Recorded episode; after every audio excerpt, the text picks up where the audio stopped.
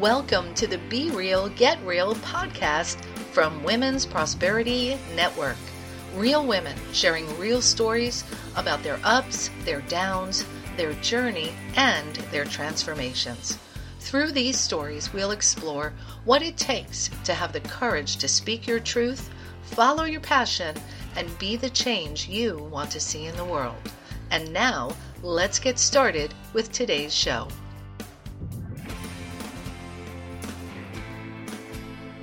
All right, and welcome to the Be Real, Get Real podcast. I am your host, Nancy Matthews, one of the founders of Women's Prosperity Network.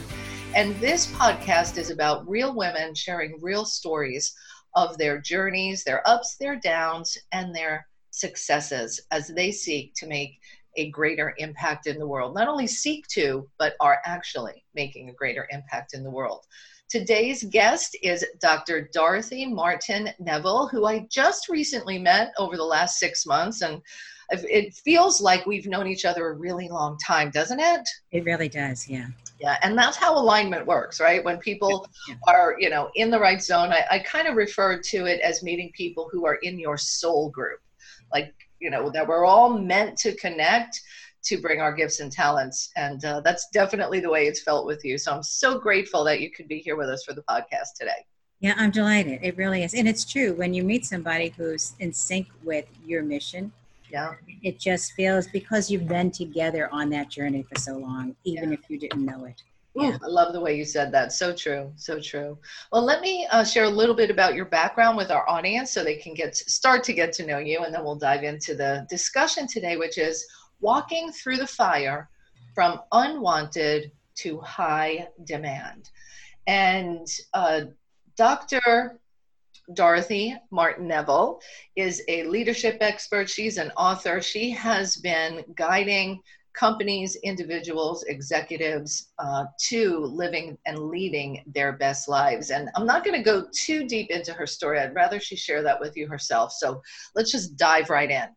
Um, you share that you began your first few years in an orphanage. Can you tell us a little bit about that? I did. I was raised in an orphanage in Boston uh, for a few years and was later adopted then by a man who married my birth mother, and he had, didn't under, he's very Irish and didn't believe that Irish children belonged in orphanages. So he adopted me and brought me home, much to the consternation of my mother and her mother. So he lived with my mother, my mother and her mother and an older brother. And I was in an orphanage because I was the product of an affair. Mm-hmm. And these two women did not believe illegitimate children belong in a good Irish Catholic home. Wow. So I wasn't allowed to live in the house, even though I had been adopted. So he would get me up at five thirty in the morning, put me in a playpen, feed me breakfast, put me in a playpen, and leave me there in a sunsuit or a, a snowsuit, depending on the season, until nine thirty at night when my grandmother went to bed. And then he'd come out and get me, bring me in and give me dinner and put me to bed again. And I'd get up in the morning, have breakfast. And so she never saw me in the house. I was out before she woke up and didn't come back in until she she went to bed. And when I was six, she went into a nursing home, so I was then allowed to live in that house. Wow. I yeah. can't even imagine, you know, they say, and we know to be true, that those early years between birth and six or seven are our formative years. It's when we make the decisions about who we are and our value and if the world is safe or unsafe. I, I can't even imagine what that must have been like for you. I mean, when you're going through it, you don't know anything different. So right. Can you speak to a little bit about how that impacted you? Well, I would say to you that children are far more astute than we tend to give them credit for. That I was aware, obviously I didn't have the terminology, but I was aware very early that my life was literally in my hands. I was, we were living in a housing project, in the housing projects of South Boston, and every housing project has a front stoop. And so my playpen was placed just to the right of the front stoop. And so I would be there watching the children play, watching these women sit on the front steps. And really, um, a byproduct of housing projects, it's it's lots of domestic violence there because of the stress, financial stress, lots of and addictions, whether it's alcoholism or drug addiction, whatever the case may be. So it was a very violent, addictive environment, you know, with gangs on every street corner and so forth. And I just remember being a child, looking at these women thinking, they don't need to live like this. Mm. There is an acceptance of this reality as if they shouldn't want or expect more, you know? And I just remember sitting there thinking, I'm going to help them. Someday I'm going to help them. Wow. And how old are you at this point where you're having these thoughts? I'm four, five, six years old. And I had no clue. I didn't know the term social worker. I didn't realize social workers went to college. I never knew a woman who had ever gone to college. I knew maybe two or three people in my entire years until I was a senior in high school who'd been to college. This just wasn't something I knew of because it just wasn't my economic reality. And um, I thought I'd be a social worker, not knowing you go to college to do that, and realized I couldn't. And then when I applied to school, my parents insisted that the boys get an education. You don't waste money on girls.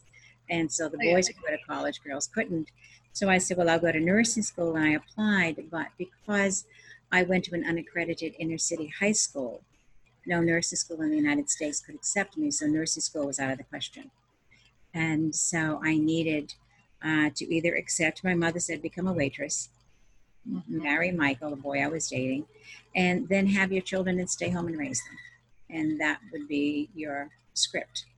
Now, marrying Michael was perfectly fine. That's just what you do. You graduate from high school in May, you get married in June.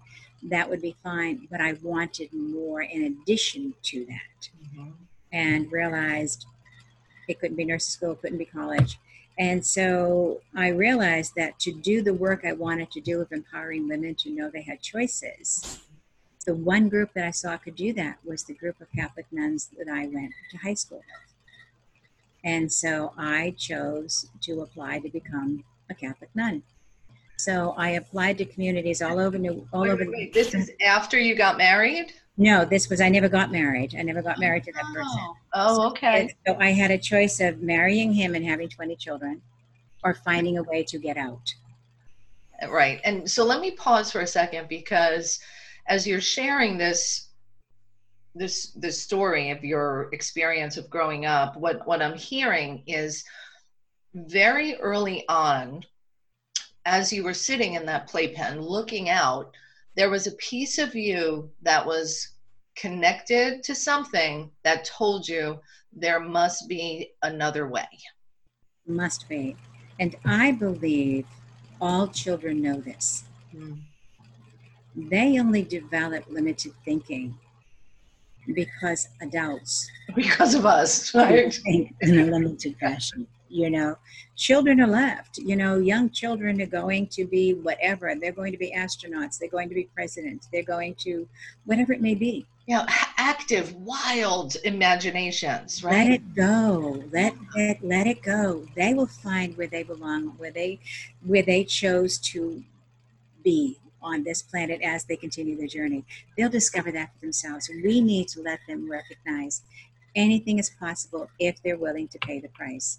As opposed to what happens, and so we'll dive into this for just a moment and then we'll get back to your story, um, as opposed to what happens, so as an adult, you've been through disappointments, failures, things didn't, didn't work out, and then you have a child saying, I'm going to do this. And based upon your history, you then say to the child, oh, don't get your hopes up, you know, get that down to earth, just do this, this, and this, much like your mom saying, Um, you know, get married, you know, stop trying to get into nursing school. Stop trying to just, just get married and have kids. Yeah. Because her history and yeah, experience. Yeah. Not only that's what you did, that's what had her feel safe and protected rather than constant disappointment. So I think that's part of the process too that happens is one disappointment says, oh, I'm, you know, I don't want to be disappointed again. So why should I even try? Right. So, but dreaming and, and expanding, failing is part of the journey. Right. And I, my point of reference is energy. And every time you have permission to have a dream, you expand your energetic footprint. Mm-hmm. Every time you have a dream, you see yourself energetically in a much greater place. And if we're going to achieve everything we've come here to do, we need to have that huge energetic footprint. Mm-hmm. And No, write that down, everyone. No, because that's what we, expansion, more. And always. Yeah. Expand your energetic footprint if you want to achieve everything you've come here to do. Yeah, beautiful. So did you become a nun? So I did. I applied to become a nun here in the United States and found out that no community in the United States could accept me, because in the United States, you could not be an illegitimate child and enter religious life.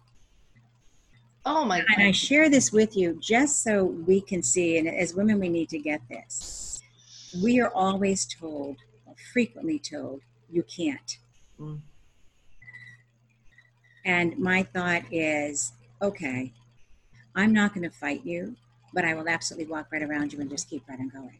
I'm not going to waste my time fighting you.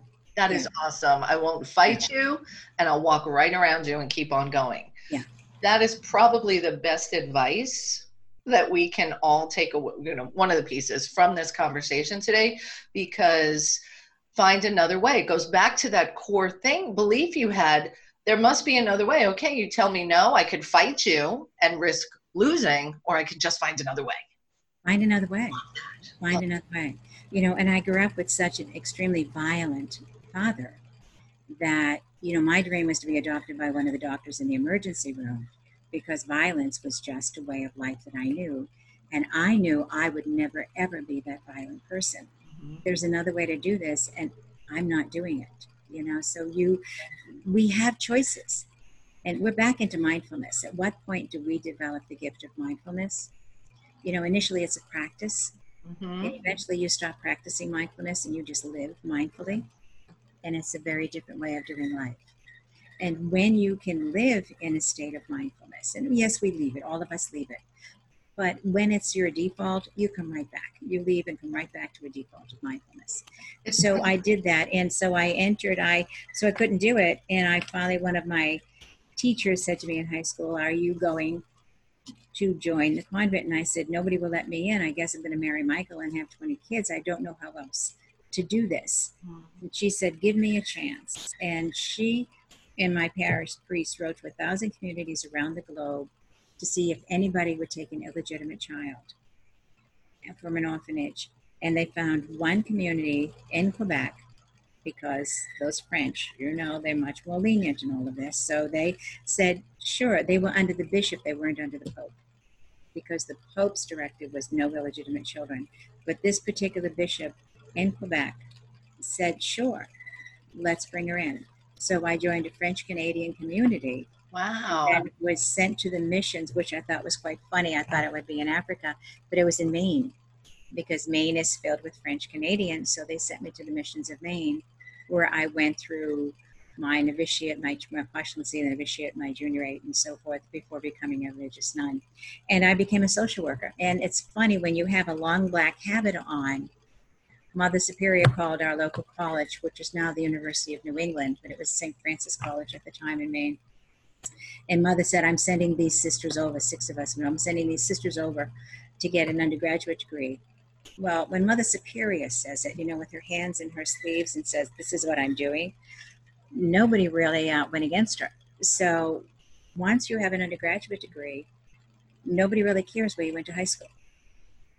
And so from the gift of, and, and I believe our lives, every time we take a risk, I think we give permission to spirit, whatever our faith system, to the universe, whatever, it doesn't matter to me.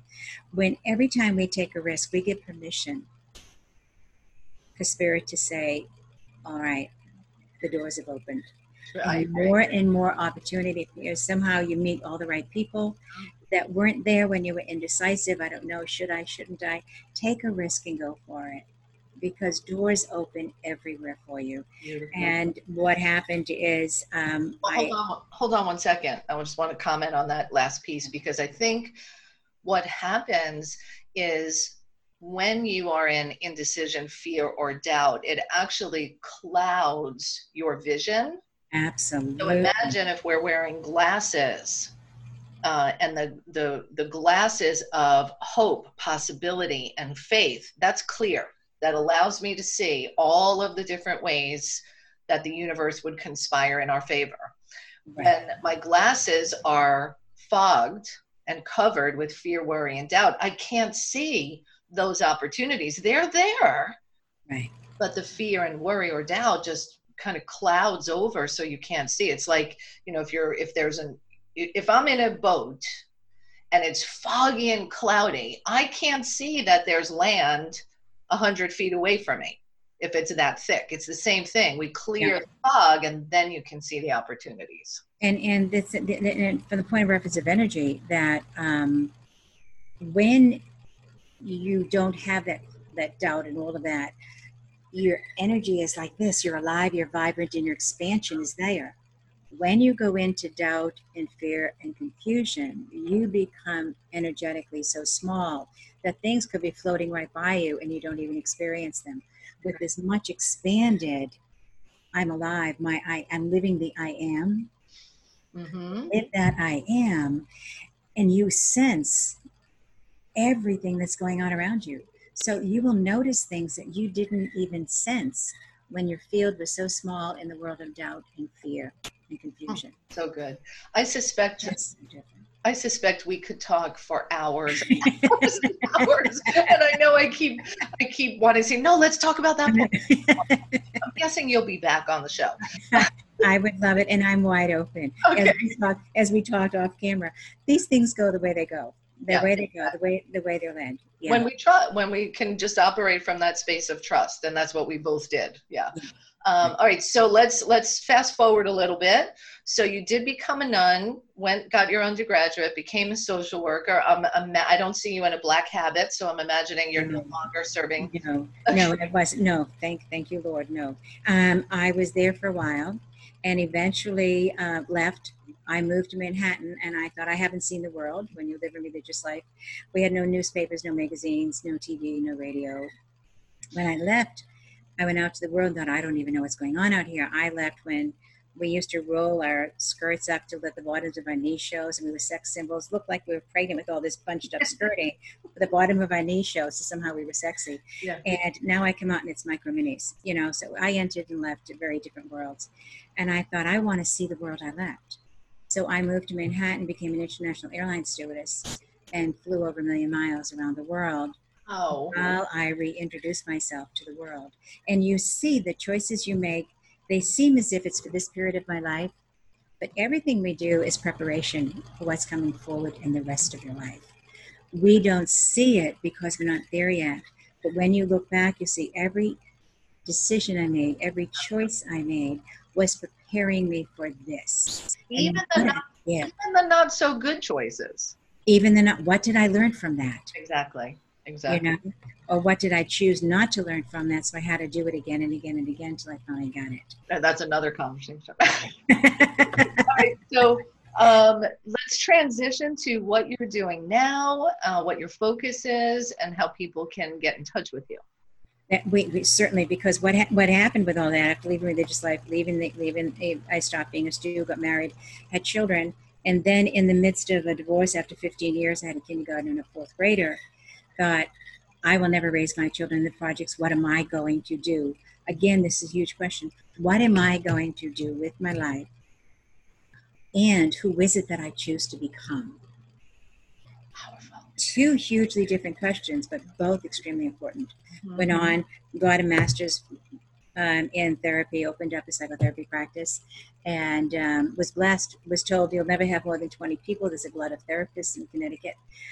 Within three months, I was seeing forty-two patients a week and had a six-month waiting list for over seventeen years. Wow. So when you follow your passion, something I'm reiterating that you said earlier, you follow your passion, you have no idea what the potential is. You did that. It was a therapist for many years. Um, eventually noticed patterns in my business where um, patients coming in with the same diseases had the same personality. And was really intrigued by that, went on and developed, studied nine, got certified in nine different modalities in integrated health, ended up opening up a school. I had a healing school before, it was a four-year program for nineteen years, teaching a method of energy medicine I created. And then my son graduated from high school, went to Cornell, and I decided I'm highly successful, whatever that means. I had four companies I founded at that point, but was unhappy. So I left the United States. I moved to Anguilla in the British West Indies, and lived in the West Indies for ten years and had wonderful executives, directors running my businesses here, and would come back every two months, teach at my school, and then go home again. Mm. And eventually I was asked to come back to America um, after ten years and be co-chair of the advisory board of a multi-million dollar grant, UConn Medical, will receive a frontier medicine. Came back, oversaw energy medicine research across the country, received fifty thousand to do research on my work with fibromyalgia patients. Wow. And did a doctoral dissertation on the psychological and spiritual causes of physical disease and disorders, and recognized that our physical health is in our hands as much as our spiritual journey and our emotional intelligence. Mm. So when I came back, decided to do therapy part-time, oversaw the school, oversaw energy medicine, and finally realized America had changed dramatically in the ten years I was gone. And therapy wasn't feeding me anymore, and I felt called to move into something else, and recognized that many of the patients who were coming to see me for therapy truly didn't need therapy. They were in leadership positions without an idea of how to lead. Wow. So I went, became certified as a um, executive leadership coach, and then started working with men and women and how to develop effective leadership skills, because to me, leadership is a spiritual calling. Yeah, agreed. That every one of us on this planet are called to. Yeah, Not all yeah. of us own that, but that we're all called to. And have now, the past fifteen years or so, become an executive leader, a ship coach, consultant, confidant for women and men, but mostly women in leadership, to allow them to become the best of who they are as leaders and as women. What a rich and robust journey. And it, the thread that I see common from the time you were a young child through today, mm-hmm. as you continue to develop, is you're always looking and saying, there must be another way. There must be a better way. Like even as you were sharing the story about your practice, and then you noticed, so you created a school, and then you noticed that the people that were coming, they didn't really need therapy. They needed, like, you're always at that question seems to drive you. Right. Beautiful. Yeah. Beautiful. Thinking out of the box is, is truly, it's, it's part of what I bring to the table. I love what that. I, and, and I think it's important for women to know this. What do you bring to the table? What, and, and it's not, not just your body, not your looks, not your degrees. God bless. It's not the degrees. What do you bring to the table? And for me, through this journey, what I've learned is nothing is impossible unless you believe it is. That's how often, yeah, yeah. how often are we told it can't happen? Nothing is impossible. And, and my, it's not even a desire. It's just who I am, thinking out of the box, problem solving, supporting visionary leaders by thinking out of the box. And there's ten different ways to look at this. Let's explore some of those. Right. So if, if thank you so much, Doctor Dorothy. And if you're um, not asking yourself these questions, this is to my audience, if you're not asking yourself these questions, there, there must be another way. How can I think out of the box? What do I bring to the table? Uh, you need to get in touch and work with Doctor Dorothy. And you can go to, I believe it's Ask Doctor Dorothy, ask d r dorothy dot com. Is that correct? Right. Yeah. Beautiful. Well, thank you for sharing your heart, your spirit, and your journey with us, your real stories. And I know there's lots more within that, so we'll definitely want to have you back on the show. Thank you for being with us today. Thank you. I'd love it. Thanks so much for this. You're my pleasure and my purpose.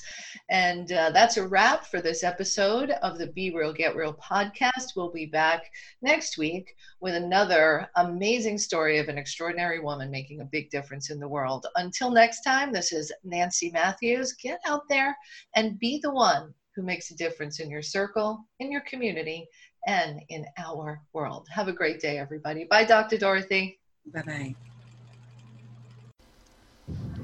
Thank you for joining us on the Be Real, Get Real podcast from Women's Prosperity Network, the place where impact-driven women shine as they make a positive difference for their families, their communities, and the world at large. Be sure to visit women's prosperity network dot com to tap into the power, resources, and connections this extraordinary community provides. That's it for today. I'm your host, Nancy Matthews, and until next time, make it a magical day.